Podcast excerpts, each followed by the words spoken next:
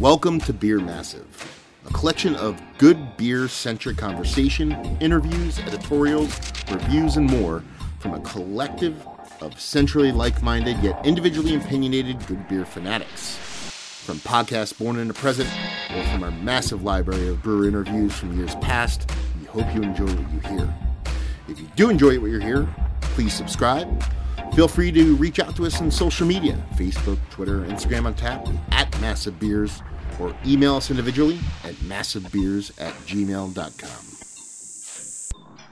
back with the best of hops. Dun dun dun. Uh, yeah, my year end videos. Um, I love doing these. Um, they're some of my favorite videos to do. It sucks to edit them, but I will get them done regardless. Um, and this is the hops video. Uh, this is the best of hops, the 2018 best of hops. Now, what does that mean?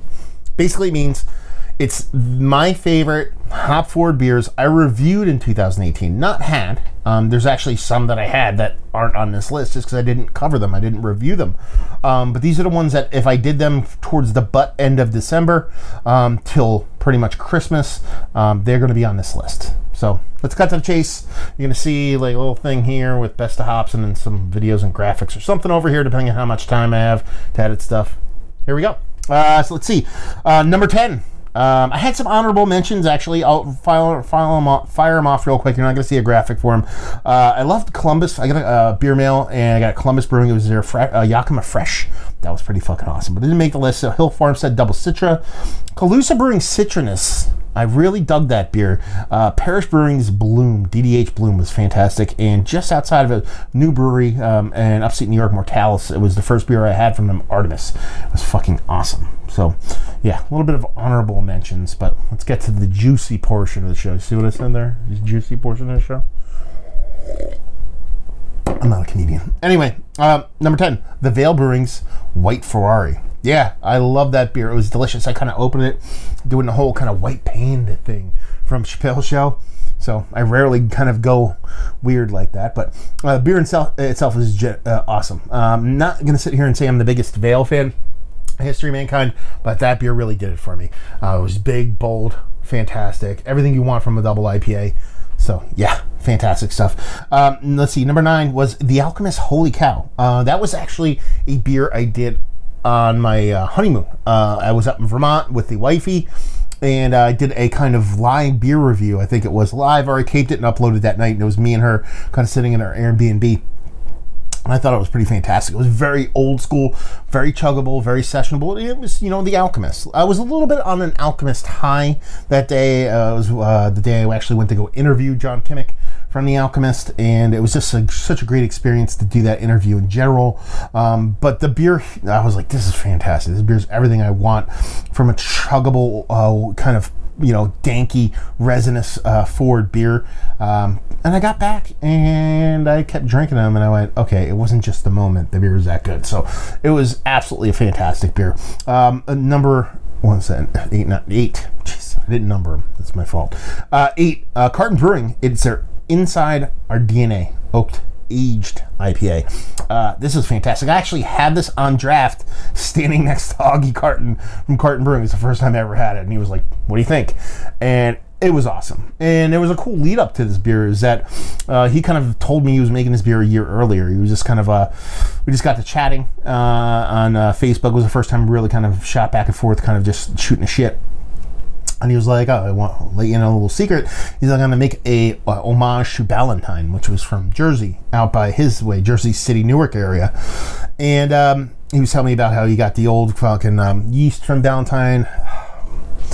Who was that? Ken Grossman, I think, or something like that. Basically, stole the old kind of uh, Chico yeast uh, from there, and then kind of made the rounds, and he got it back, and he was mm, like, "I'm going to make basically my homage to Ballantine." And uh, I was just like kind of laughed at it because my grandfather was a picker packer at Ballantine. So it was kind of a full circle thing. All that being said, I had it on draft and I thought it was quite nice. I ended up getting a can about a couple weeks later and it was fantastic. It's everything I want and kind of an oak aged kind of long haul IPA. It actually fits two forms. It, it was absolutely great fresh, but I have some I want to see how it's going to age.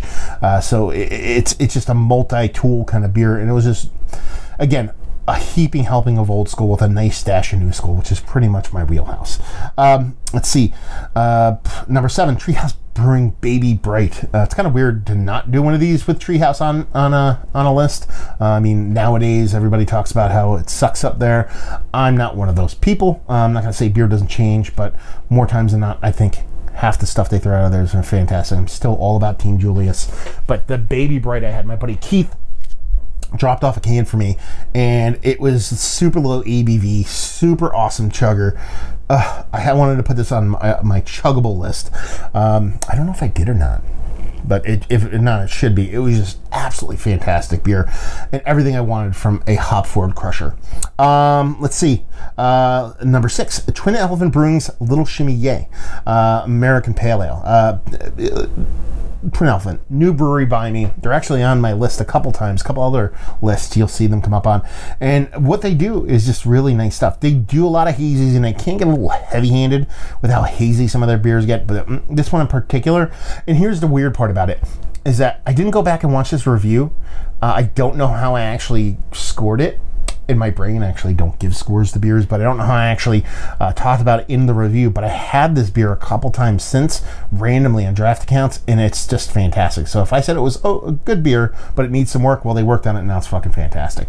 Um, let's see, number five, Spindle Tap Brewing. It's their Juiced-in. Uh, this is uh, sent by um, viewer Rob.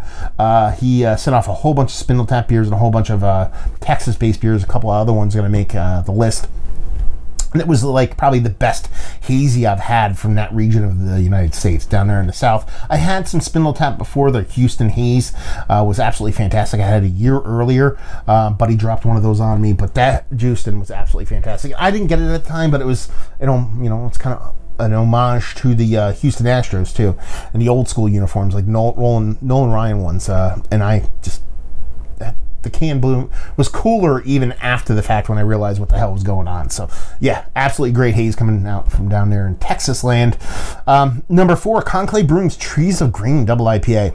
Uh, Conclave, I'm a fan. Um, they're local to me. You're going to see a lot of local stuff in a lot of my uh, videos, but um, that's because that's the beers I drink. Um, and their hop forward stuff has been had been quite nice leading up to this beer. And then I forget what it was. I think it was just I was grocery shopping. So Conclave is about 45 minutes, an hour away from me. 45 minutes more like it, and about 20, 25 minutes south of here is the closest grocery store every now and then I'll go grocery shopping and I'll be like, hey, we have cans today. And I'm like, fuck it, I'll drive the extra 20 minutes and I'll get them. But it's the first, or I go to that area in general. Um, there's actually another brewery down there that does cans like that too. Anyway, um, they had this, and this is like the first time I went there for like just the can release. Like I've been there before and they've had stuff and I picked it up. And I picked this up and it was a departure from a lot of their other can designs. I was like, okay, and a little refresh just in the label itself. Um, it was also a change in how they brewed their beers, uh, as far as I'm concerned. It was so fucking ranky danky, green, fucking icky sticky. It was so delicious. It was it was an epiphany when it came to the brewery. I always enjoyed the brewery and I like their stuff. You can see I've done quite a few of their reviews, but this one in particular just kind of did it for me. And uh, yeah, it's uh, it's fantastic stuff. So, uh, uh, you know, if you're ever down that Flemington, New Jersey way, definitely worth a stop. Um, let's see, number three. This is a collaboration between Hop Butcher for the World and Arcane Distilling. It's called their Traveling Scientist. Uh, this beer was not just delicious from a knee jerk perspective, but it was fantastic in that it was something new. You don't see a lot of new when it comes to kind of hops. Sure, you get your, you know, your your milkshake this and different kind of stuff that but they had this distilling company distillate some hops and add it to the beer, and it really did show. The beers came off. The beer, not beers. The beer came off just this kind of. I call it like an oily, musky funkiness that I never really experienced in the way the hops are manipulated in a beer before.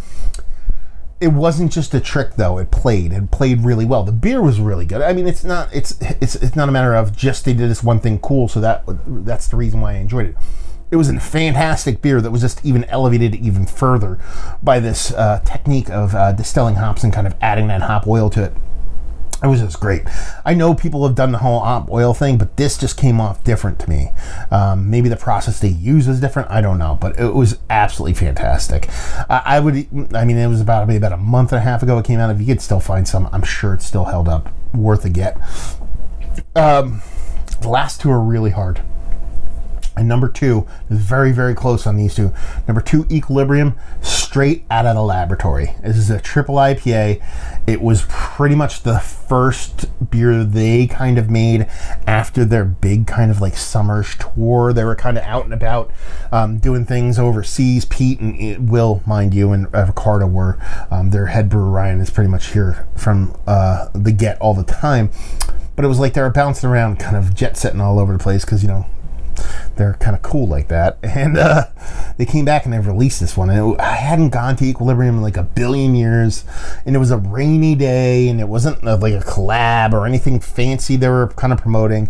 So I was like, I'm going to go up, man, because it's rainy and it's not promoted crazy. So I know there's not going to be a billion people. And there was like, you know, I just went to one actually two days ago, and uh, there was like 200 people there, uh, and it's fun. It's fun when they have the big crowds because they have food and you can drink, and it's, it's just a great party. But this was like you know, 30, 40 people just hanging out, having a good time, and just end up hitting it out of the park with this kind of triple IPA. It just blew me away. I know a couple other people have had it. Rob from Hopzine, oddly enough, over in the UK, picked up a can when they were over there doing a can release, and uh, it was just an absolute killer beer. I mean, uh, from the hazy side of things, it doesn't get much better. It only gets just a hair better when you have number one, which would be Putty from Verdant Brewing. That beer was fantastic. I mean, that was like, that was my kind of, okay, the UK is doing shit right epiphany. Because uh, I had a gentleman kind of reach out to me on Instagram and be like, uh, hey man, be like, do you want to do a beer trade from the UK? And I said, yes. I never do beer trades. I really don't do them at all.